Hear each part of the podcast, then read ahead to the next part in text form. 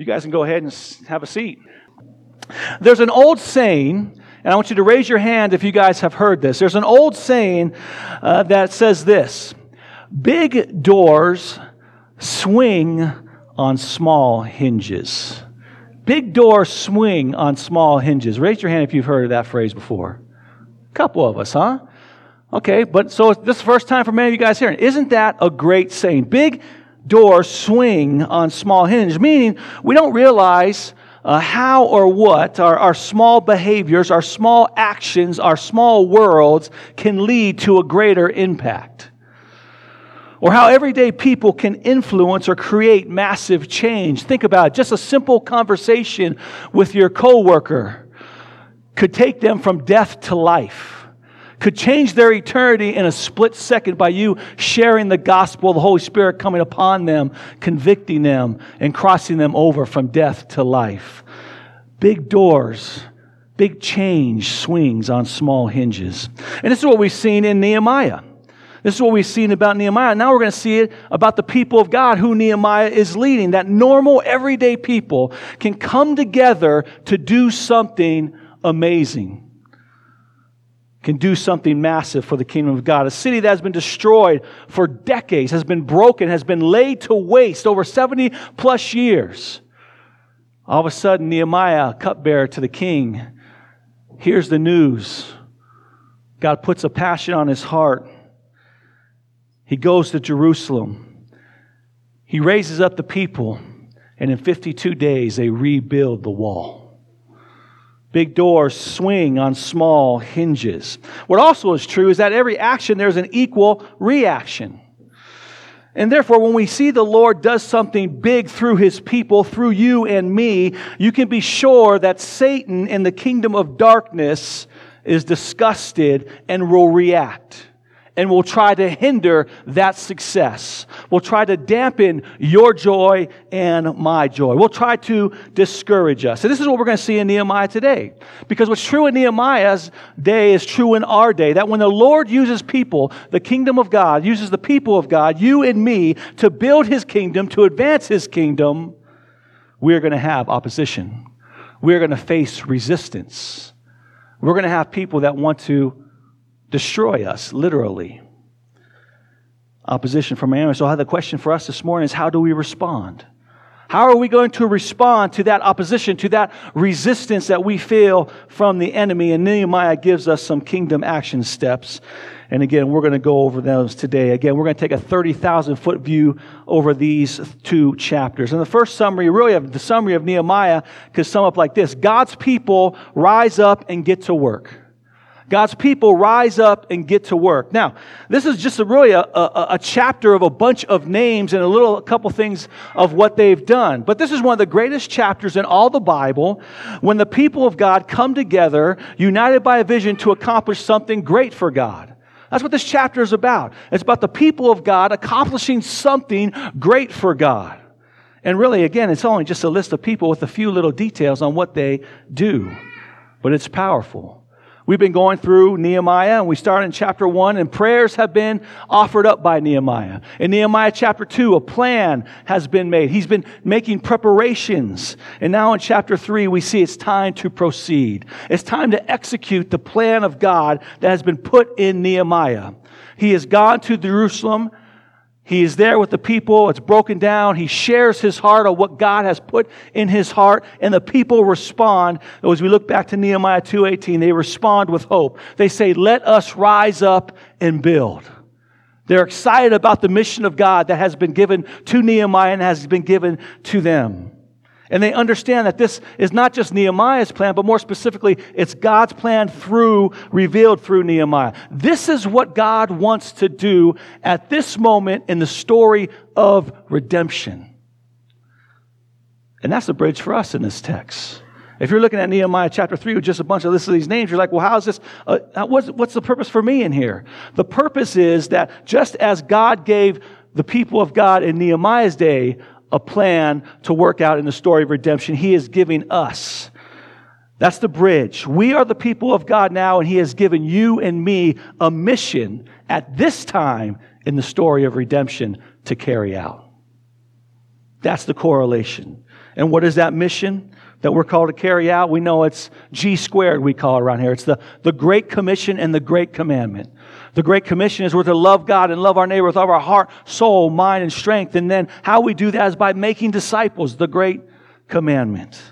And there's a thousand of different ways that we can do this and carry out in our lifetime. But let's just kind of go back and we're looking at Nehemiah 3 and let's look at the kingdom principles that moved, that advanced the kingdom of God forward back then. That is the same for us today. God's word is the same yesterday, today, and forever. And so here are some kingdom principles that would advance and move his kingdom forward through you and through me this morning. So here's the first thing the kingdom of God will advance. It will advance through organization. It will advance through a good plan. Uh, we see for the people of God to rise up and work, there has to be a plan for them to follow. And we then, again, we've looked at Nehemiah. He's prayed, he's planned, he's prepared, he's set forth the plan before the people. He's not just flying by the seat of his pants, he's just not letting go and letting God. He has a plan. He's using the wisdom of God.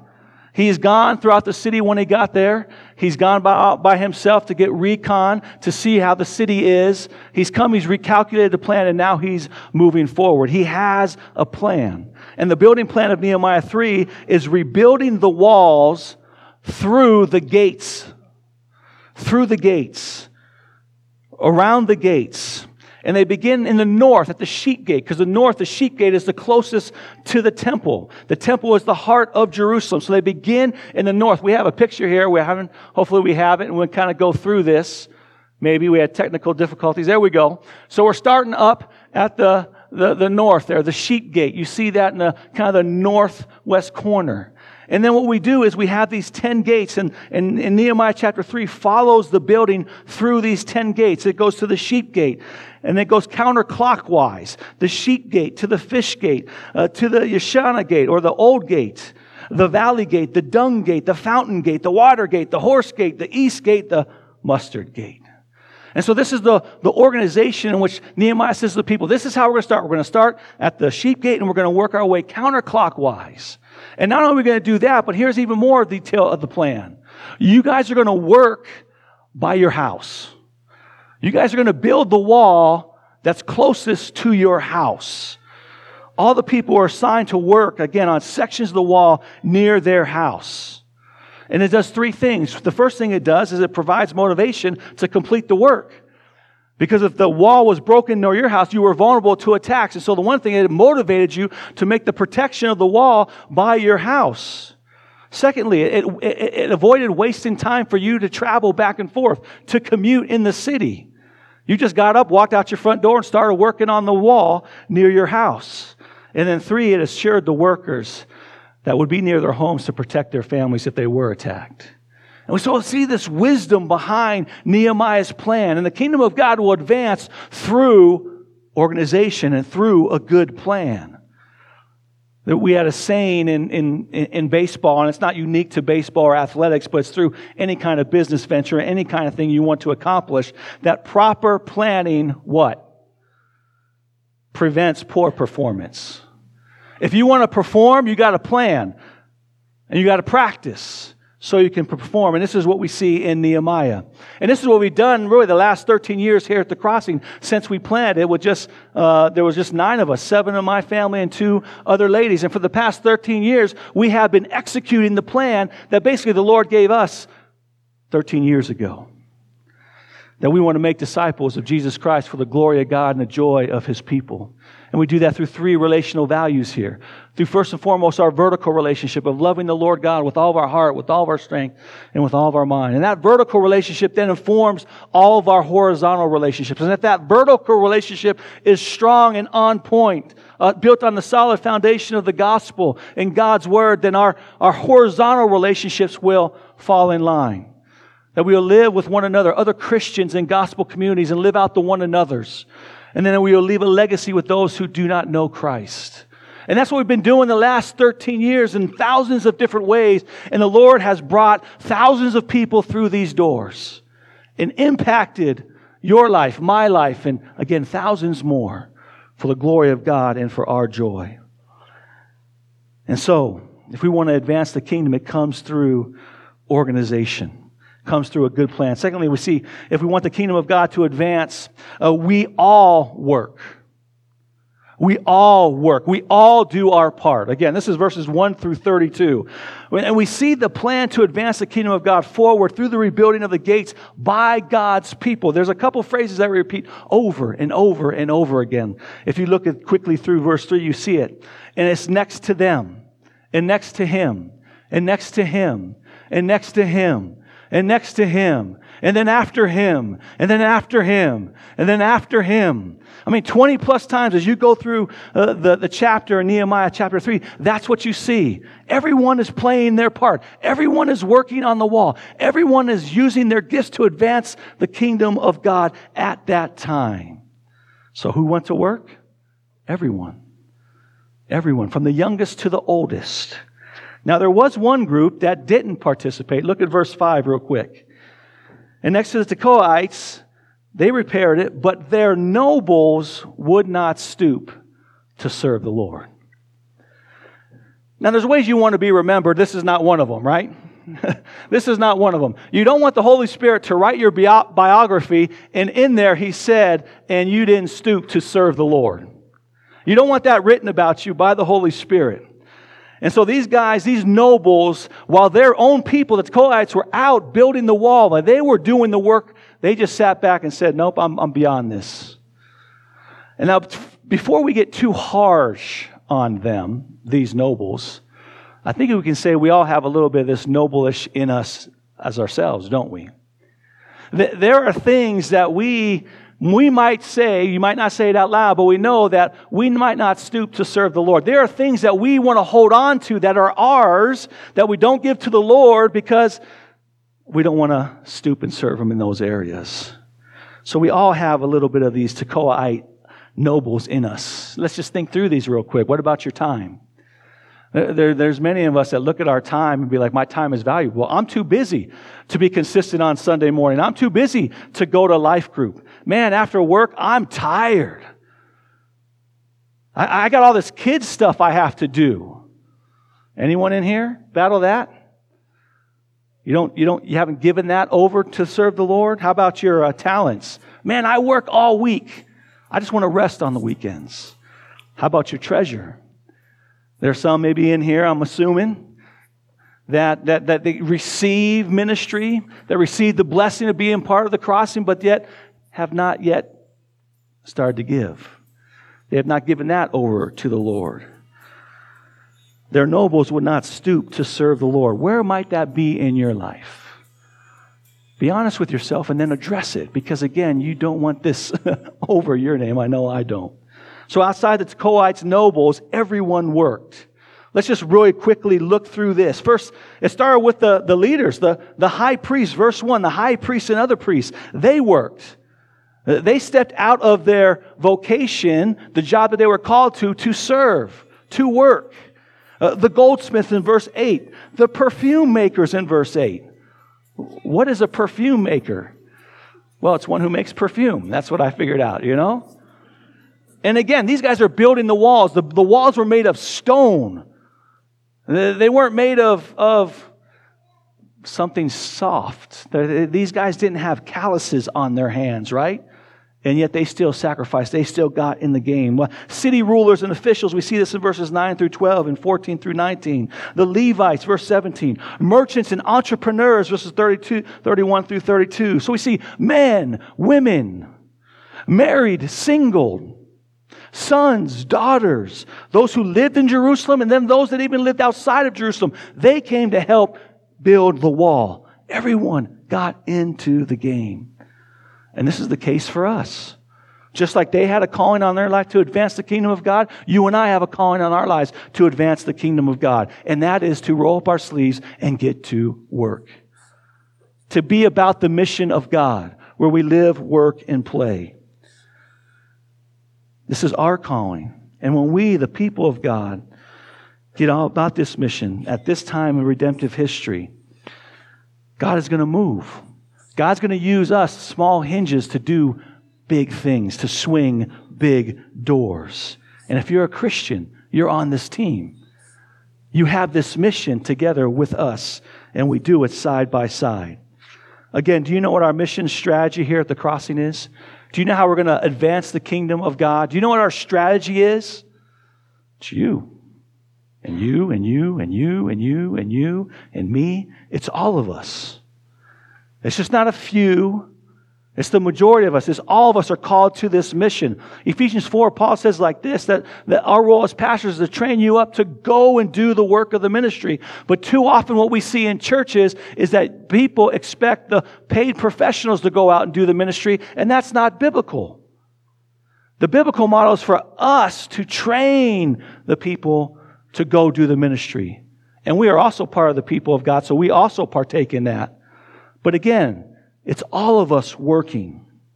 It's you. The mission is not done by the few, but it's done by the many. To the youngest person in here, to the oldest person in here. 2 Corinthians 5, 17 through 21 said this, that Christ gave us, He gave you and me, the church, the ministry of reconciliation. Therefore, we are His ambassadors. We are called to be ones to represent Him where we go in our circles of influence, where we live, work, and play to share the gospel, to share the good news. We are being entrusted to the gospel to, to pass it on. And so the question to you and to me is are you working? Are you in the game? Are you passing it on? Let me give you a couple diagnostic questions to see. When's the last time you shared the gospel with somebody? When's the last time that you sat down with someone that doesn't know Jesus and you you love them by sharing the gospel with them. Again, this is the command of Scripture go and make disciples. Now, there's probably some of you that, that just got, you know, you feel the weight of guilt right now on you. Again, the ideal for us to follow Scripture is that everyone 100% of the time shares the gospel at every single moment, at every single time, at every single opportunity. That's not the case. It's not the case for you. It's not the case for me. There's one time I was, I was on a, I was on a run and my neighbor, the guy doesn't know Jesus. I know him. And, and I said, man, if he is outside his house when I come back, Lord, I will share the gospel with him. It's about time. I've walked through life with him for about four years. I've never shared the gospel with him. When I come back around, if he's out there, I will share the gospel. I come back about, you know, 45 minutes later. Guess what? He's outside. Guess what? Did I share the gospel? Nope, I just kept on running. You know? The ideal is that we all share the gospel, but the, the ideal is where we fail, there's also grace. And so the question is if you haven't done that lately, then the question is okay, well, let's do this. Start to pray. Make a list. Start to pray for three individuals in your circle of influence. Start to pray for them. Start to serve them. Start to be intentional. Start to do life with them. Get to know them. Ask them good questions. Be a good listener. And then pray for the opportunity for the Lord to open that door to share the gospel with them. So be an influencer. Be an influencer. So, second, the kingdom of God will advance when we all work, when we all do our part. Third, the kingdom of God will advance when we all work sacrificially. When we all work sacrificially. Look at Nehemiah 3 27. It says, And after him, the Tekoites, in verse 5, we see the Tekoites go and they, they, they serve. Their nobles didn't serve, but, but they did. It says in verse 27 that after him, the Tekoites repaired what? Another section opposite the great projecting tower as far as the wall of Ophel. Now look at verse 30. Have Hananiah and Hanun repair another section. The little details like this, I hope when you, when you read the scriptures that these little details just, just step out, uh, just, just, you know, pop out to you. Because these little details are like gold. Look at these, these men, they finished their part of the wall. They did their job. And they could have easily said, hey, it's Sunday, the game's on, I'm going to go watch the game. But they didn't. What did they do? They, they said, hey, we finished their wall. Who else needs help? I'll sacrifice my time so I can go serve my brother or sister who needs help. Maybe, maybe they're struggling building the wall. Their wall's down. Let me go help them. It's the heart of Jesus in Philippians chapter 2. Let each of you look not only to your own interests. So they took care of themselves, the wall by their house, but what? Also the interests of others. I can tell uh, uh, as the last 13 years leading you guys, this is, this is a lot of your guys' hearts. I have seen you guys sacrifice for the Lord. your time, your talent, your treasures. I've seen it firsthand. We, we, we could write stories about you like Nehemiah 3. I could, I could write, I could take every name in Nehemiah 3 and put a lot of your names in there, both past, present, and also those that are going to come. Well, maybe not those that are going to come because I, I don't know who's going to come yet. So, all right.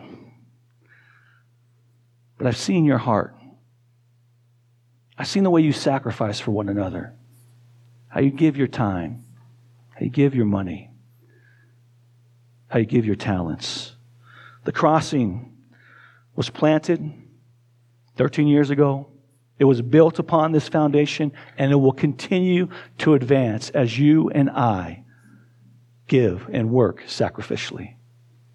If this is our motive, that, that, that we have the same mind and heart of Christ, that he didn't come to be served, but to serve and give his life as a ransom for many. So, these three things we see success. We see the people of God, again, we see the progress, the success. They're starting to build a wall. It's about a two, two and a half mile wall. They get about halfway done. They see the success. They're on a, a mountaintop experience. This is going so well. And then we come to chapter four. And what do we see in chapter 4? You can summarize Nehemiah chapter 4 as this When God's people have success, God's people will face opposition. When God's people have success, God's people will face resistance and opposition. And really, in chapters 4 through 6, what we're going to see, it's all about spiritual warfare. It's all about the battle of the enemy that we have, those who are in Christ. We are introduced to these guys in Nehemiah chapter 2, verse 19. Sanballat the Horonite, Tobiah the Ammonite, the servant, and Geshem the Arab.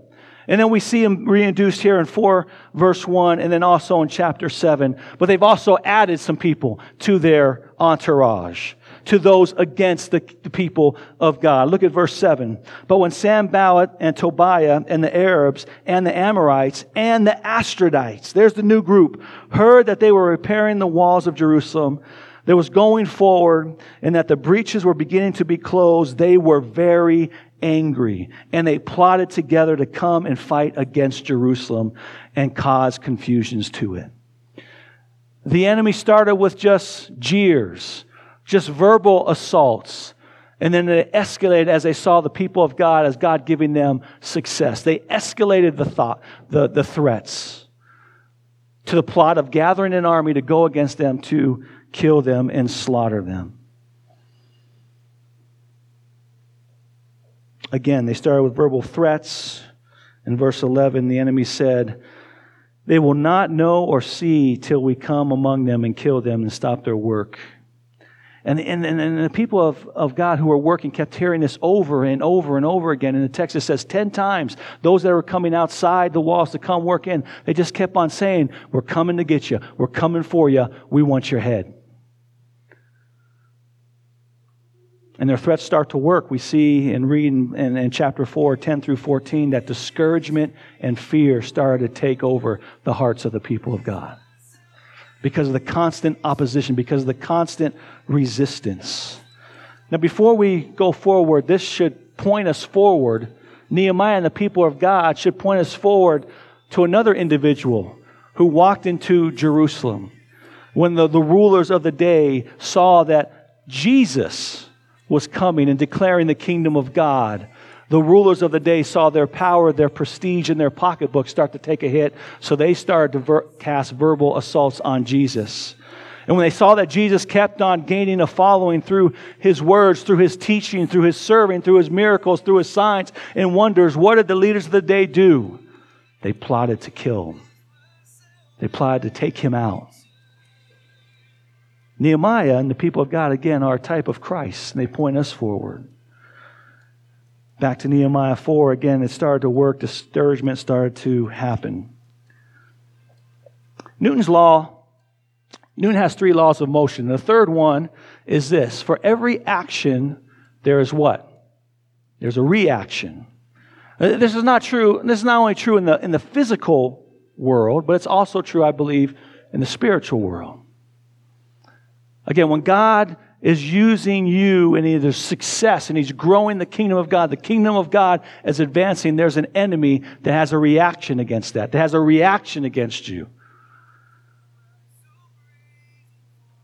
When you became a Christian, you defected from the kingdom of darkness. And now you're called a, and you're in the kingdom of light. I don't know if you knew that. Many people don't like to, to, to admit that about themselves. That Ephesians 2 says that you were, you were children of wrath. You were on the kingdom of darkness before you came to Jesus. When you repented of your sins and you trusted Him, you were then defected from the kingdom of darkness, and now you are transplanted into the kingdom of light, where there is joy, where there is success, where there is peace, where you have the King of Kings and the Lord of Lords that will bless you as you live out His calling. But then the opposite is true. You are now an enemy of Satan in the kingdom of darkness. And all he wants to do is what John 10 says. He wants to come, he wants to steal, he wants to kill, and he wants to destroy you. This is all about spiritual warfare. And spiritual warfare is very real for you and for me because the enemy is real. Satan is real. There was a, there was a, uh, they, Gallup did a poll to Americans and they said, do you believe in the devil? Do you believe in Satan? And 70% of them said, we believe in him. But then they asked a follow-up question and they said, well, who is he? They said, well, 40% of them just believed him to be a, a force or a symbol of evil not a literal being, not a literal fallen angel. But we see from Scripture that, that, that, that symbols don't talk. Symbols don't ask for Job's life. Symbols don't ask for Peter's life. Remember, Jesus told Peter, Peter, hey, Satan has asked for you today. He did the same with Job. Hey, you put that protection around Job, God. Why don't you remove that protection and let me see if he truly follows you? Let me have my way with him. The devil was the accuser. He's up in heaven right now accusing you and me of our sin. What if that same question came from Satan to Jesus? Hey, give me Aaron. Take that hedge of protection around Aaron. What if he said that about you? How would you stand? Would you be ready to stand? Do you believe that Satan is a fallen angel, a real being that has his demons that want to come, steal, and kill you? I do, just like Nehemiah. And because you're in the kingdom of light, because you follow Christ, goodness and mercy, uh, as the psalm says, will follow you all of your days. You will have success, and that does not sit well with the enemy.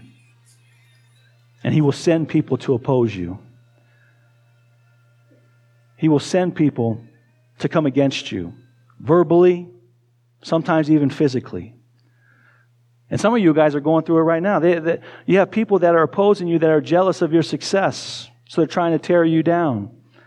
Maybe they can now feel threatened by you. Maybe they feel excluded by you for some reason. There's a number of reasons, but mark this. All the, all the reasons why these people are coming against you is because they're being fueled by the kingdom of darkness. Ephesians 6 says this For we do not wrestle against flesh and blood, but against every rulers, against all the authorities, against the cosmic powers over this present darkness, against the spiritual forces of evil in the heavenly places. Our battle is not against flesh and blood, but against the kingdom of darkness led by Satan. And again, some of you are in Nehemiah's shoes and the people of God's shoes right now. You're being opposed. You're being ridiculed. You're being resisted because you are following Jesus. You're being opposed by your friends. Maybe you're being opposed by your coworkers, by your boss. You're standing up for uh, the, the principles of faith and you're not going down the gender fluidity route. No, there's men and women. You're standing firm. You're going to be, you're going to start hearing the jeers. Oh, you're narrow minded. You're not loving. You're a hypocrite. Some of you are feeling this opposition from your own family members mom, your dad, your sons, your daughters. This is very real. It's a very real battle. So the question is how are you responding to this opposition? How are we to respond to this opposition? How are we to fight in this warfare? I think Nehemiah wisely gives us three practical ways in, in chapter 4. First and foremost, we see that you don't immediately respond in raw emotion without seeking the wisdom and the counsel of God. Now, this is actually not in the text. This is, this is a principle we glean from what's not in the text. When we look at Nehemiah, we don't see him respond emotionally. We don't just see him just, just fly off the handle and respond emotionally when he's resisted, when he's discouraged. As a young man, I had to learn this lesson over and over again. And I'm still learning it. I mean, you guys know me, I'm a very passionate guy, and there's times where I can just fly off the handle. I respond and react immediately. But I'm getting better, right, Rita? Hopefully. She gave me the thumbs up, so we're getting better, so that's good. I'm 50, half a century, so it's only taken that long. So, anyhow. But in fact, let me give you an example of what not to do. When we first planted the crossing, again, 13 years ago, we had success. I mean, we still have success. Here we are 13 years later. Church plants, about 80% of them closed in the first year or so, first two years. God has given us success. Well, there was one who was extremely hostile to us. In fact, this is the most hostile man I've ever encountered to the gospel. Extreme opposition, extreme resistance to my family and to this church. And in fact, at one point, he threatened to come by one Sunday morning as we were just starting to shoot up the church, to harm, to hurt, to hopefully wound, and, and especially, starting with me, kill me. Because I was destroying his life, his family. Shortly after that threat, which is crazy as this guy lived in our neighborhood, he drove by our house later in the afternoon Rita was doing the dishes, you know. She could see our, our, our, our dish, you know, the, where our sink is. There's a window and it goes right out to the street. And he kind of slowly was pulling by. Rita saw him, and he did this. I wasn't in the house. It was late at like in the five. I was starting to come down my street, so I passed him. I didn't see what he did. I pulled in the driveway, walked in the door, and there was Rita. And you could tell she was.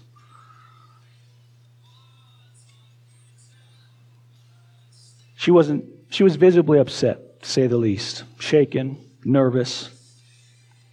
And you can imagine what that sparked in my heart. I went instantly into fight mode, protection mode. Didn't seek the Lord, got in my truck, and hunted that guy down. He lived in the cul de sac, and by God's grace, he saw me and sped off. Because if he would have got out of the car, I would still, I wouldn't be with you today. I'd be doing prison ministry from the inside, if you know what I'm saying. But again, it was God's grace because I was walking in sin. I was walking in emotion. I wasn't think, thinking about my actions and what they could have produced. Again, it was God's grace. If you would have let me kind of live out those actions, again, I wouldn't be able to be a husband to my wife these past 13 years. I wouldn't have been able to be a father to my kids or my grandkids. Grandkid. So don't respond in pure emotion. Don't fly off the handle. It never produces anything good. So if someone's coming against you with verbal threats, don't let your response be immediately verbal. Don't attack back. Use the wisdom of God. A soft answer turns away wrath. Pray. If there's a attack that comes by you physically, then you act accordingly. Then you act accordingly. But secondly, we see this should be our first action, what Nehemiah did. Nehemiah responded by praying, by praying in faith. Now, does that surprise us as we read this? It shouldn't surprise us because we see in chapter 1, chapter 2, Nehemiah is praying. He's always praying. That seems to be his first course. He prays to the Lord in faith. Look at verse 4. He says, Hear, O God, for we are despised. And then after verse 8, the plot, he hears about the plot of them that come against him. In verse 9, it says, And we pray to our God. That was number one. Nehemiah felt the opposition. He feels the resistance. And what does he do? He prays by faith. He seeks the Lord. He first understands that before he can lead and minister to others, he must preach to himself first. So he prays the prayer of faith.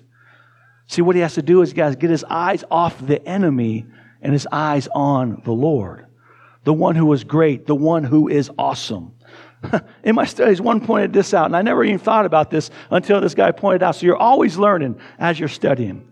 He's like, when, when opposition comes, why do people talk to the devil? Why, why do people sometimes their instant reaction is to go to talk to the devil? Like, devil, we bind you, you know? Devil, you have no authority here. The, where in Scripture does it say talk to the devil? It says resist him. Who do we talk to? We talk to Christ. We talk to the Lord. We don't talk to the devil. And if you can't buy the devil, my question would be then, if you want to bind him, can you do it for good, right? Can I get an amen? Why can't you do it for good? No, we talk to Christ. We see this is what Nehemiah is. Nehemiah is not asking for him to be the executor of God's justice and judgment, but he's trusting in God to be the, the executor. Because that's ultimately who these enemies, Sanballat and the rest, are coming against. They're coming against God and his plan through Nehemiah and the people of God. And it's the same with you. When you feel opposition because you are walking by faith, you are living out the gospel and the principles of Scripture, and people are coming against you, they're ultimately opposing God. So you know what? You let Him have His vengeance, not you, not me. This is what we learn from Nehemiah. In Romans chapter 12, verse 19, it says this Beloved, never avenge yourselves Beloved, never avenge yourselves, but leave it to the wrath of God, for it is written, Vengeance is mine, I will repay, says the Lord. Did you know vengeance is mine? The Lord's vengeance is talked about over 90 plus times in Scripture.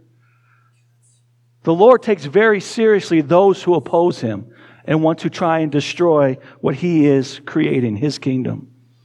And I learned long ago that the Lord's vengeance is much better than my vengeance. For one reason, why he's all powerful, he's all knowing, he's everywhere present. But more in particular, why it's better is because it's holy, because it's righteous. My vengeance, typically, it might start out as holy, but then it quickly goes into sinful, fleshly vengeance. And I typically make the situation worse, not better. So you let the Lord fight your battle, like Nehemiah. You pray by faith. You get your eyes off your enemy and your situation, your circumstances, and you get your eyes on the Lord. So when opposition comes, pray with faith and allow the Lord to be the Lord. And finally, third, not only does Nehemiah walk by faith through prayer, but he and the people of God also get back to work. They also will fight. It's a both and in the Christian faith. It's not either or, it's both and. We walk by faith and we also work. We see in Nehemiah again, chapter 5, after they come against, they, they, they, he prays in verse 5, and verse 6 says, So we built the wall. We went to work. We prayed by faith, and then we got to work. In verse 14, we see the same thing. Nehemiah, verse 14, look at that. And I looked and I rose and I said to the nobles and to the officials and to the rest of the people, Do not be afraid of them. Remember the Lord who was great and awesome. That's, that's praying. That's walking by faith. And then he says, and fight for your brothers, your sons, your daughters, your wives, and your homes. And that's get back to work and fight if you have to. It's both and. Walk by faith and fight. And then we see the plan, and really Nehemiah 15 through 23 kind of says the same thing over and over again. Here's the plan. This is how you execute. This is how you walk out your faith. When our enemies heard that it was known to us that God had frustrated their plans, we all returned to the wall, each one to his work. And from that day on, half my servants worked on construction, the other half held the spears, the shields, the bows, and the coats of mail. This is amazing. Nehemiah tells the people when oppositions come, don't be afraid. Don't let fear rule your heart. Walk by faith. Pray to the great and awesome God. Let Him fight your battles for you. Look at verse 20. And our God will fight for us. That's what He's saying. Point, he's pointing people to God. He will fight for you. But now here's your sword in case you got to fight. It's both and. And you can still see this going on in Israel today. What you see in Nehemiah chapter 4, again, thousands of years ago, is still happening today. Whenever you, have, you see in Jerusalem or any place in Israel where you have these big building plans, you have soldiers on the wall protecting those who are, who are building. Because there's 100 million people around enemies of Israel that want to destroy them. So you see the same thing going on today. You have those building and you have those protecting. I had a friend who told me this story about when he was in Israel. He had a, a friend that was a Jewish and he was finishing up his military. It was, he was going through a military and he comes to the end of it. He has a ceremony. So his friend's going through this, again this military ceremony, and he said at the completion of the ceremony, this is what they gave every soldier. In one hand, they gave him the Old Testament, faith. In the other hand, they gave him a gun, fight. Faith and fight. They're still doing that today. Now, for us, it's a little bit different. Because we're following Christ, we're under the new covenant, not the old. We are not protecting a land, we're not protecting a people. But we are very much in a real fight. We are all in a very real spiritual battle. And, and all Christians carry symbolically a sword and a trowel. Charles Spurgeon, you guys might know this, this phrase, the sword and trowel. This is what he kind of created a ministry around this Nehemiah chapter 4 about a sword and a trowel, that each, each, each Christian has a sword and a trowel. It was a magazine that he in his church began to write, and, it, and the sword, it combated the enemies of the faith, and the trowel was how to live as a Christian. So the sword was the sword of the Spirit, was the Word of God that we see in Ephesians chapter 6. That, that every Christian has a sword, and, and we are to use that sword to fight off the lust of the flesh, the lust of the world, the pride of life uh, to, to, to fight those who, who bring error and heresy to the church. We're called to stand up and speak the truth. We're to use the sword of the Spirit. In Ephesians chapter 6, this sword is not the, the rhomphaia sword like William Wallace swung, you know, that big four or five foot, you know, foot sword where he had to take two hands to swing. No, it's the it's called the Machaira sword. It's a it's a dagger-like sword. It's like 18 to 36 inches, so you can be precise. Not only can you parry blows, but you can also give blows. That's what we use the sword of Spirit. It's the Word of God. We use the Word of God to combat, again, first and foremost, our own flesh, the principalities and the powers of the world. But then also we have a trowel on the other hand. And what do we do with that? We, we build the kingdom of God. We build the kingdom of God. We use the gifts and the talents that God has given us to build His kingdom. Again, everyone in here holds a sword and a trowel. We're called to build and advance the kingdom of God through the proclamation of the gospel and serving and loving one another and those that do not know Christ. And then we're also called to protect using the sword. Again, we're in a spiritual battle, and you cannot be a Christian and be passive. You'll get eaten alive. You and I are called to build, and we're called to fight by faith. This is why Paul tells Timothy, fight the good fight of faith. Live as a good soldier. One of the great uh, illustrations and examples that of the Christian life is that of a good soldier. You and I are called to build and to fight. And so the question is are you building and are you fighting? Now, of course, none of us are doing it perfectly, but as we come together, this is the desire of the crossing that we encourage one another to build and to fight. And again, the reason why we can build, the reason why we can fight is because Jesus came and did that for us, first and foremost. 2,000 years ago, He stepped out of the kingdom of God to come walk alongside you and me. He lived the perfect life in our place. He died on the cross for our sin. He rose again. He sent us His Spirit. He's given us His Word so that we can be informed on how to build the kingdom of God and how to fight for the kingdom of God.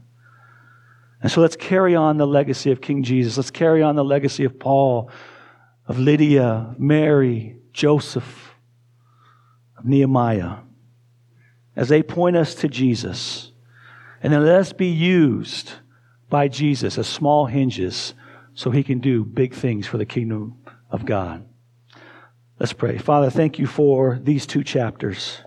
Again, at a 30,000 foot view, we see these principles that were so true in Nehemiah's day, and they're so true in our day. It's because your word doesn't return void. It's the same yesterday, today, and forever. Kingdom principles and ethics back in Nehemiah's day are the same for us. If we want to be successful, if we want to advance the kingdom of God, there needs to be a plan, there needs to be organization. We all need to do it, and we need to give up our lives sacrificially to accomplish that mission. And we know when we have success, we're going to have opposition. And, and, and, how we respond to that opposition is not by pure emotion and flying off the handle, but it's first seeking you by prayer and walking in faith. It's then coming uh, again, it's coming together and as one. Lord, thank you. We recognize that we're in a spiritual battle. And we pray to you and we walk by faith. You've given us the sword and you've given us the trowel. It's both hand. So we may, may we use that together again to defend your kingdom and to build your kingdom. In Jesus' name we pray. Amen.